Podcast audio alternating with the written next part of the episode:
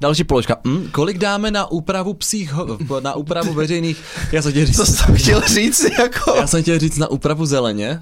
19 miliard, teď nevím, kolik z toho, kolik z toho jde na městské části. Eh, Na městské části půjde miliarda z 600 tisíc asi. No, to znamená, že To prostě... je 600 milionů samozřejmě tak. Že-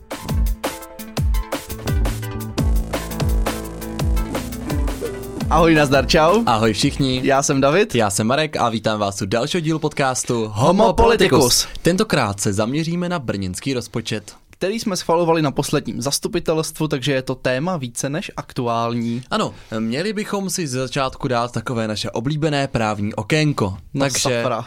eh, pokud bychom hledali pravomoc, že zastupitelstvo schvaluje rozpočet města, kde bychom ji hledali, Davide?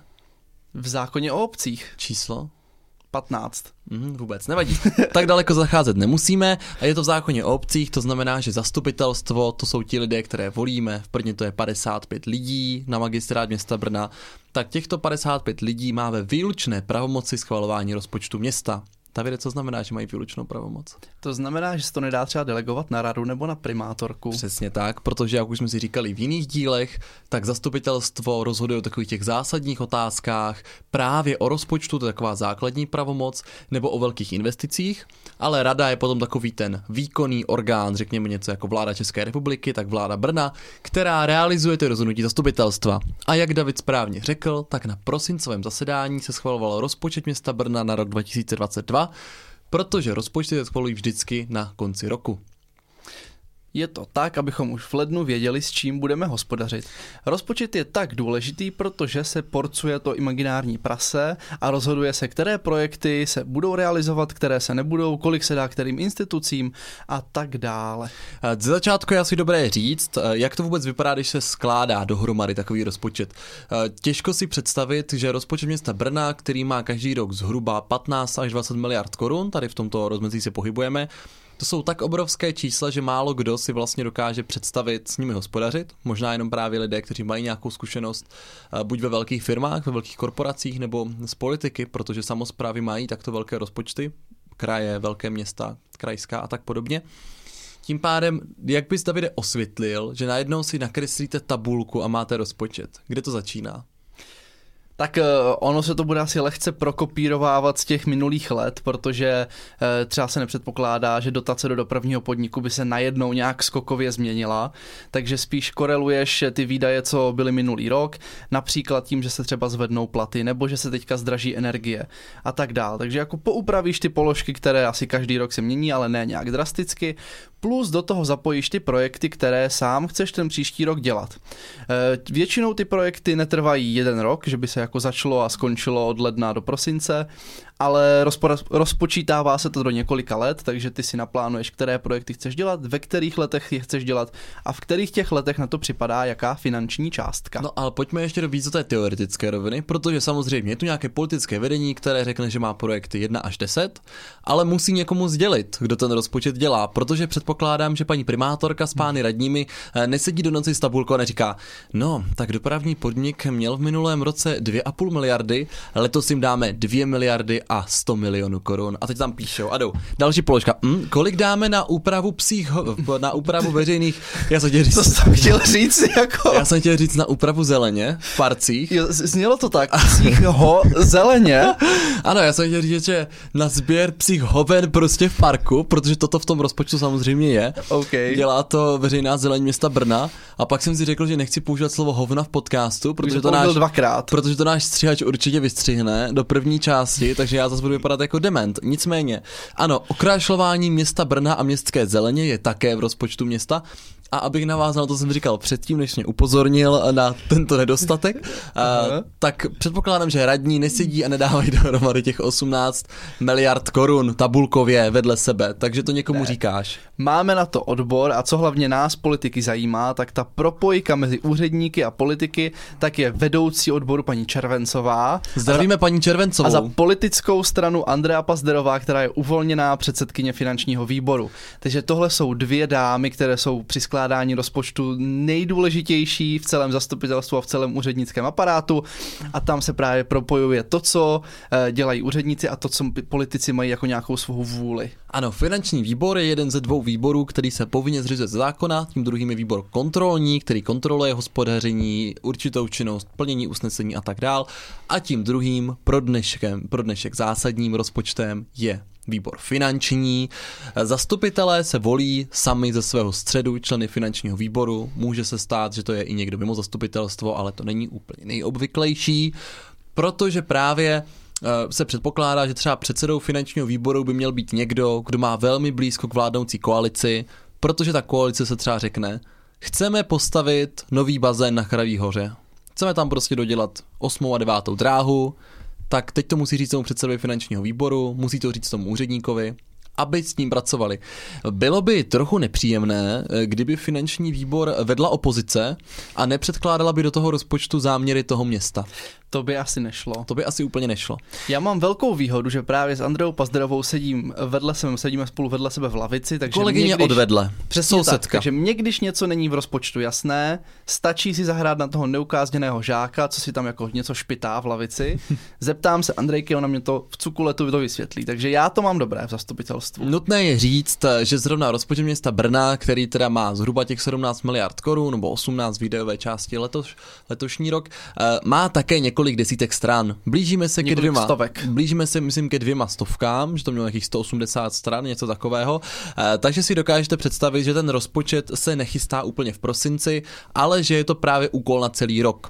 A hlavně, co můžeme říct, tak to není tak, že by se to v prosinci schválilo ten rozpočet a pak už by přesto nejel vlak a to, co se tam nenapsalo, by se nedalo realizovat, protože v průběhu roku na každém zastupitelstvu přijímáme různá rozpočtová opatření, takže nějaké přesuny mezi položkami, něco navýšíme, něco snížíme podle toho, jak se zrovna ten rozpočet vyvíjí a co zrovna je potřeba. To znamená, že vy si na konci předcházejícího roku eh, uděláte rozpočet, on by měl samozřejmě jako odpovídat realitě, protože je to nějaký předpoklad toho, jak budete hospodařit, eh, můžete na to mít provázané různé dotace, ovlivňuje to rating města a tak dále, a tak dále, a tak dále. Rating je hodnocení, na základě kterého, nebo ekonomické hodnocení, na základě kterého jsou městům eh, půjčovány peníze na úvěry. A co je důležité, tak rozpočet vy vždycky musíte ze zákona eh, mít vyrovnaný. Vy nemůžete říct, že vaše výdaje budou 10 miliard korun, ale mít příjmy pouze 5 miliard korun. Nicméně to neznamená, že se nemůžete zadlužit. Davide, tak jak to je? Eh, Tam jde o to, že ten rozpočet ze zákona musí být vyrovnaný, to znamená, že my musíme říct, kde vezmeme peníze na všechny ty položky, co jsme si tam namysleli, ale tady to- tohle to financování může být i z úvěru. To znamená, že my můžeme říct, že 15 miliard nám přijde z daní a co ještě můžeme pobavit z dalších nedaňových příjmů a budou nám chybět třeba 3 miliardy, které si půjčíme. Potom už je to pro nás vyrovnaný rozpočet, protože všechny výdaje máme kryté nějakým příjmem, i když část toho příjmu je v úvěru. A nebo ještě A- ten úvěr ani nemáte a neexistuje. No, Vy si prostě můžete třeba napsat, že vaše příjmy z úvěru bude 100 miliard a dát všechno do výdajů. A Ano. v podstatě to bude jako legální cesta, ale myslím si, že občané i opozice, váš rating a tak dál by nebyli úplně spokojení. Takže tak ono potom reálně, kdybys to měl platit ty projekty, tak eh, bys ty peníze na to najít musel, takže tak. nedávalo by to moc smysl. No, eh, já na toto jenom velmi krátce odbočím, což je právě věc, za kterou je velmi kritizovaná Alena Schillerová jako ministrně financí, eh, že její rozpočty se liší nejvíce s realitou od roku 1992. Eh, Není to o nic méně než třeba o 120 miliard, jak to vypadá v letošním roce. A ona se sekla v zadlužení z 500 miliard na 380 miliard, jak teď vypadají prognózy, Eh, což mimochodem ten rozdíl 120 miliard je pořád násobně vyšší, než kolik jiní ministři financí měli roční zadlužení. Ano, za- roční zadlužení bylo třeba 20 miliard, 50, 60, tak ona se se jenom v tom rozdílu zadlužení sekla o 120. Uh, mnozí komentátoři říkají, že to není neschopnost toho úřadu a ministerstva financí, že by jako vůbec nevěděli, co dělají, ale naopak, že to je z jejich strany PR tah, jak sice mít obrovský dluh v řádu 100 miliard, ale na konci roku říct, že se nám podařilo snížit plánované zadlužení třeba o 100 miliard, což samozřejmě pro uh, jistou část voličů, která třeba nemá úplně ekonomické vzdělání nebo nevidí pod pokličku uh, tady toho účetnictví, to může vidět jako obrovskou devízu.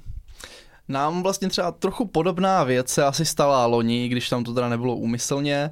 Přem ten minulý rok byl dost nejistý, covidový rok a tam právě, když jsme sestavovali rozpočet, tak eh, to bylo takové lehké věštění z koule, protože nikdo nevěděl, jak se schopí nebo nevschopí ekonomika, eh, jak na tom budou další opatření v průběhu toho roku, eh, jestli bude potřeba, já nevím, nakupovat roušky nebo nebude a tak dál.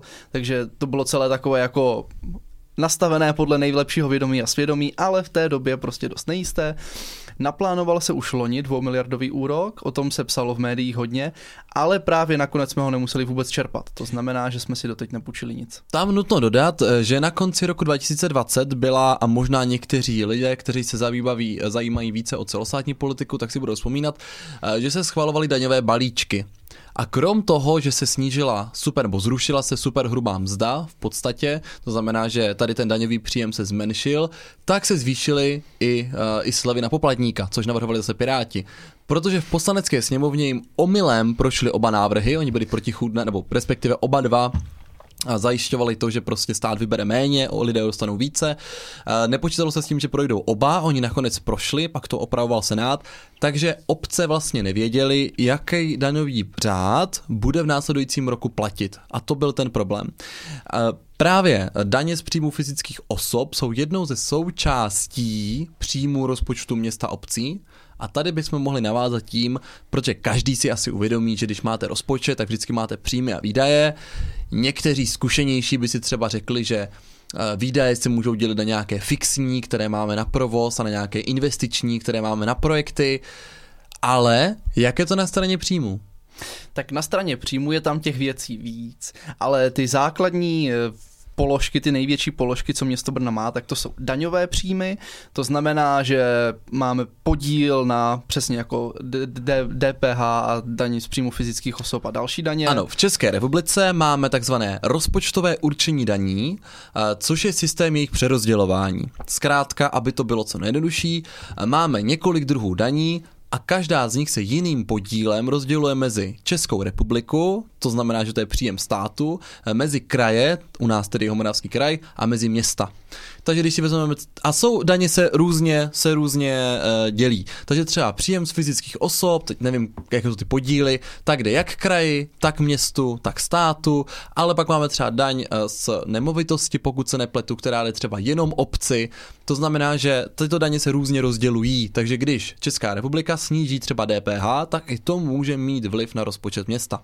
Přesně tak, ale dohromady všechny tyhle ty příjmy, co do města plynou a je to největší balíček peněz, tak eh, se jmenují daňové příjmy.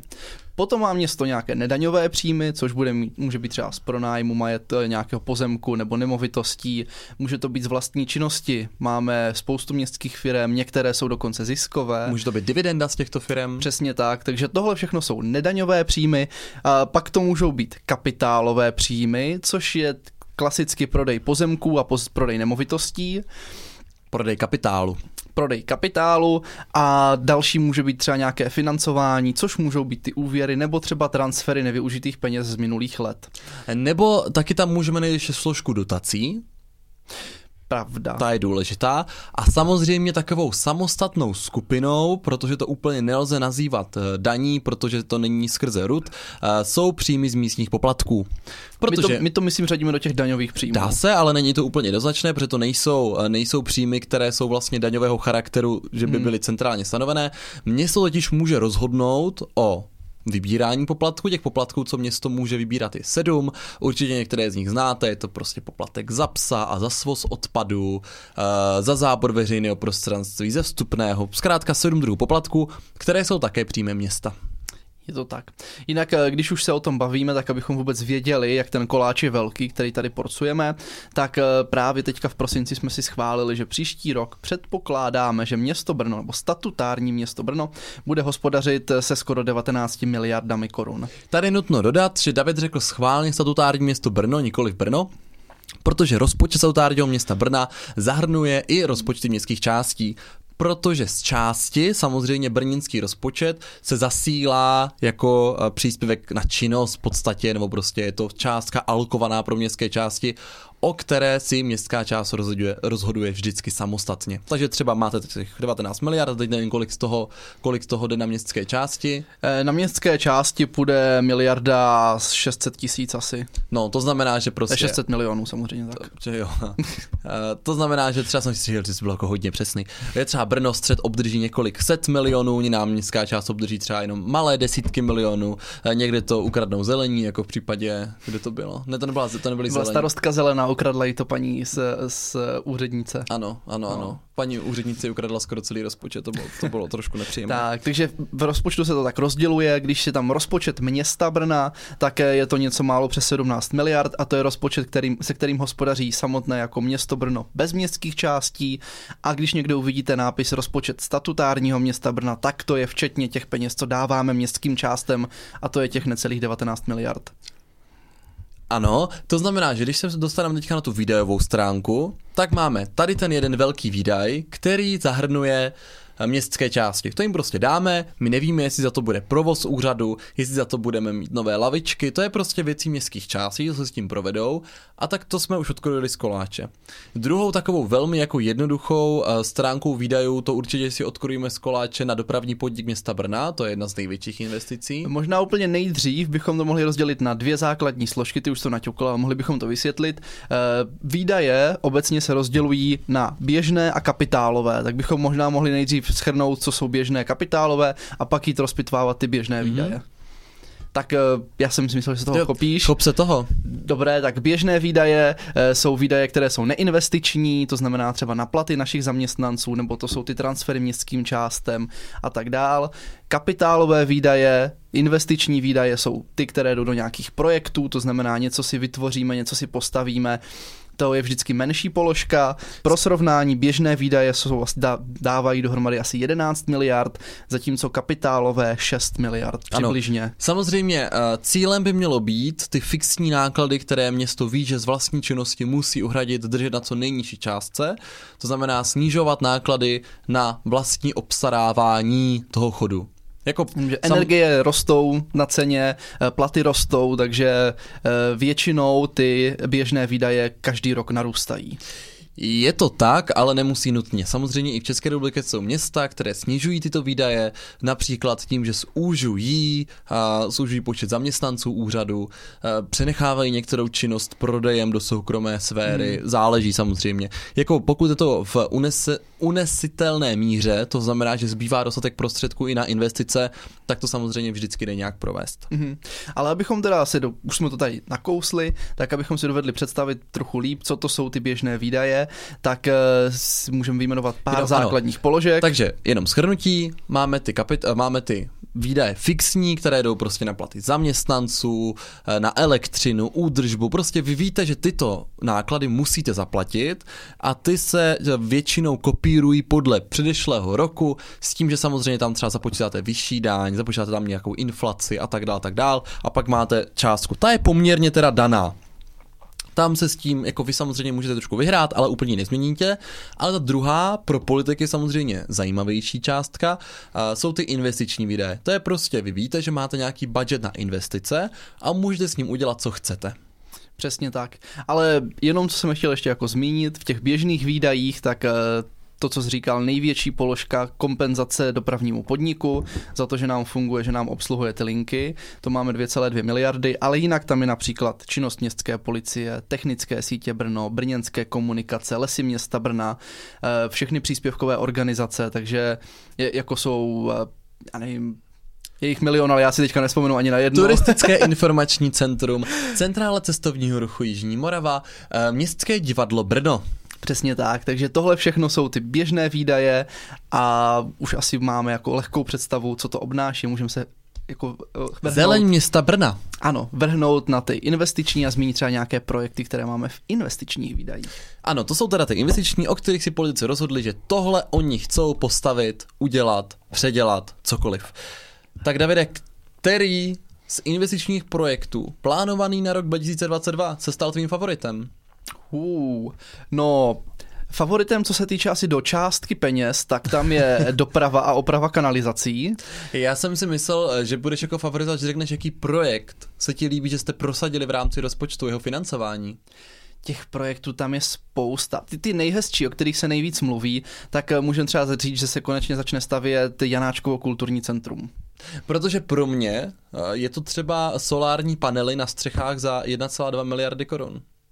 Ale to se bude dělat městská firma, to ano, bude ale dělat město. Je, tak v podstatě to bude ve výdajích, že? Tak no, nějak, jo, se tam, jo, nějak jo. se tam určitě promítne. Že za 1,2 budeme stavět uh, fotovoltaiky a je tam multifunkční hala, je tam lehkoatletická hala, eh, jsou tam, jak jsem zmínil, už ty dopravní stavby, takže my se i finančně podílíme na do výstavbě Velkého městského okruhu. Je tam přestavba Mendlova náměstí, protože bude slavit 200 let. No a víš, jaká je úplně největší investice? Nebo úplně... jedna, z těch, jedna z těch největších, že úplně jako vévodí No kdyby se to posčítalo, tak podle mě to je oprava kanalizací, která tam je za několik set milionů ale nevím, na co narážíš teď. Prodloužení tramvajové trati na kampus. No tak to samozřejmě. Zakopávat šalinu je vždycky drahé, takže to tam ano, je taky. Ale to jsou právě ty věci, že tam jsou projekty, které v Brně se dlouho potřebují, hmm. dlouhodobě se plánují. E, tam byla i kritika, se stran opozice, tedy tam to bylo poměrně zajímavé, protože část opozice naopak podpořila rozpočet e, s argumentací, že se nemá zastavovat rozvoj, protože teďka bylo takové období plánování, kdy se zkrátka hodně kreslilo, domlouvalo, hledali se finance a teď by mělo být to období výstavby, kdy se prostě kopne do země a bude se realizovat. Ty projekty jsou poměrně velké, jsou zajímavé, můžou městu Brnu přinést hodně kladných bodů, ať už pro cestovní ruch nebo pro komfort obyvatel, což je třeba tramvajová linka nebo VMO, a Druhá část opozice, v čele teda s panem exprimátorem Vokřálem, byla proti, za zajímavých okolností, protože on kritizoval výši nákladů, ale podporoval zároveň všechny projekty, které v těch investicích byly zahrnuty. No jo, no. Což jako kdyby přišel a řekl, tak dívejte se, já nesouhlasím s tím, že se bude dělat Janáčkovo kulturní centrum, že se prodlouží trať a že nebude VMO, ušetřím tím 3,5 miliardy a nemusíme si brát žádný úvěr. To je poměrně jako legitimní, ale on vlastně přišel s tím, že uh, investice máme udělat všechny, ale hmm. musíme asi nějak zvýšit příjmy. To se tam probíralo lehce ten úvěr. Jak jsem říkal, do těch kapitálových, do těch investičních výdajů jde 6 miliard. Eh, objem peněz, co nám chybí, tak jsou 3 miliardy. To znamená, že pokud bychom si nevzali úvěr, tak eh, bychom nemohli postavit polovinu věcí, co máme naplánovaných. A tam jsou věci, které se nedají zastavit. Já jsem zmiňoval ty silnice, dopravní stavby nebo kanalizace, přestavby páry horké vody, takové věci. To prostě nemůžeš jen tak stopnout, takže by se ti rozpadlo město.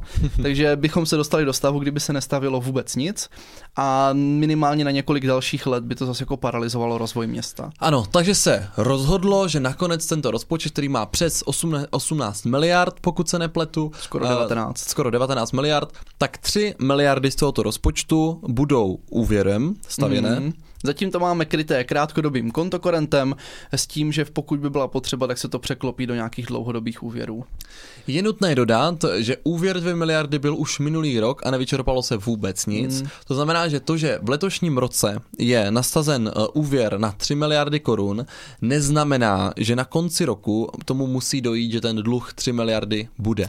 Jde hlavně tak. o to, že se můžou najít jiné příjmy, to znamená, že můžeme mít různé dotační programy, ať už Národní plán obnovy, různé eurofondy, ministerstvo kultury, Národní sportovní agentura a tak dále, tak dále, ministerstvo ekonom- dopravy. Ekonomice se může dařit líp, než se bude předpokládat. Můžeme zvýšit, můžou se zvýšit daňové příjmy města tím, že mm. prostě ekonomika poroste po covidu.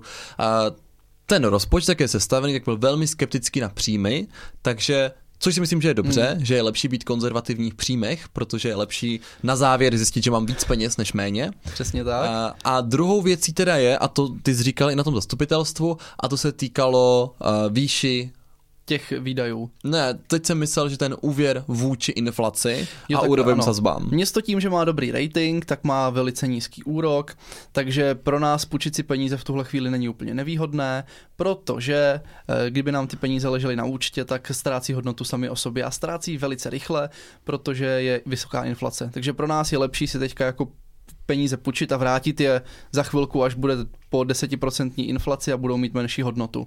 Ano, inflace, abychom to nějak eh, posluchačům a sledujícím objasnili, kteří třeba neví, eh, inflace je znehodnocování peněz, protože když roste inflace, eh, peníze mají nižší hodnotu, v říjnu to bylo nějakých 5,7%, teďka se předpokládá, že v listopadu ty první počty byly, že to bylo kolem 6,2%, to znamená, že pokud by inflace průměrná roční byla třeba 10%, což doufejme, že nehrozí, eh, tak když máte na svých účtech 100 000 korun a necháte je tam ležet, nebudete investovat, budete tam mít jako prostě v tu finanční hotovost, tak 1. ledna následujícího roku je to jako by se tam měli už jenom 90 tisíc korun, protože ta hodnota peněz, hodnotu. ta hodnota peněz se o tolik snížila.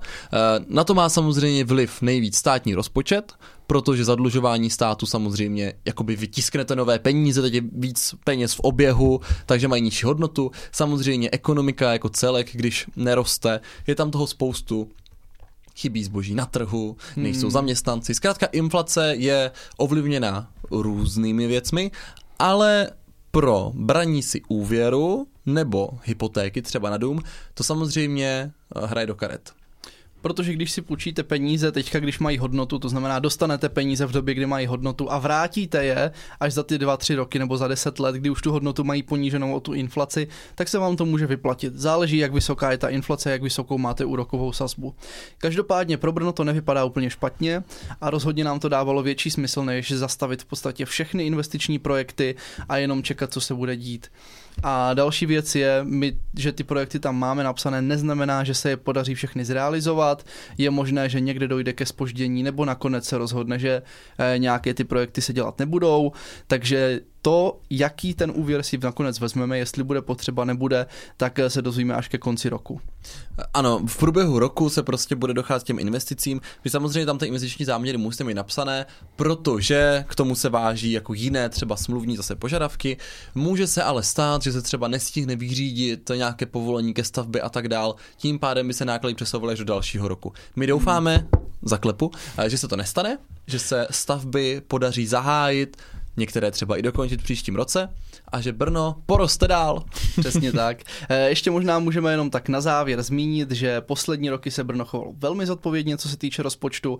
Eh, Všechen náš dluh jsme postupně spláceli, to znamená, teďka jsme na úrovni necelých 3 miliard, takže nějakých 2,8 jsme zadlužení, takže pokud bychom si vzali celý ten 3 miliardový úvěr, eh, využili ho na 100%, tu možnost, kterou jsme dali radě a, a vedení města, tak bychom se dostali někdy asi na úrok roku 2012. Kdy jsme... Tam je jako zajímavá věc, že stále, pokud byste se rozhodli do ničeho neinvestovat, v příštím roce, to znamená v roce 2023, tak jste schopni za jeden rok celý ten, uh, celý ten dluh splatit. Což samozřejmě není ekonomicky výhodné, ale ten, jenom jsem chtěl jako říct, jak Nejsme moc, Řecko. jak moc nízký ten dluh je. Přesně tak. Je to tím, že prostě jsme postupně spláceli. Teďka, když se nám to vyplatí, tak si zase můžeme půjčit a další roky to splácet. Takže rozhodně nezačne Brno hořet, eh, nestane se nic strašného. Myslím si, že to bude celkem v pohodě. Takže s touto krásnou uh, co prognózou do budoucna s městem Brno to s vámi rozloučíme. Uh, jsme dostupní na Spotify, Apple Podcastech, Soundcloudu a na YouTube s videem a uvidíme se zase příští týden v 7 hodin. Ahoj! Mějte se fanfárově.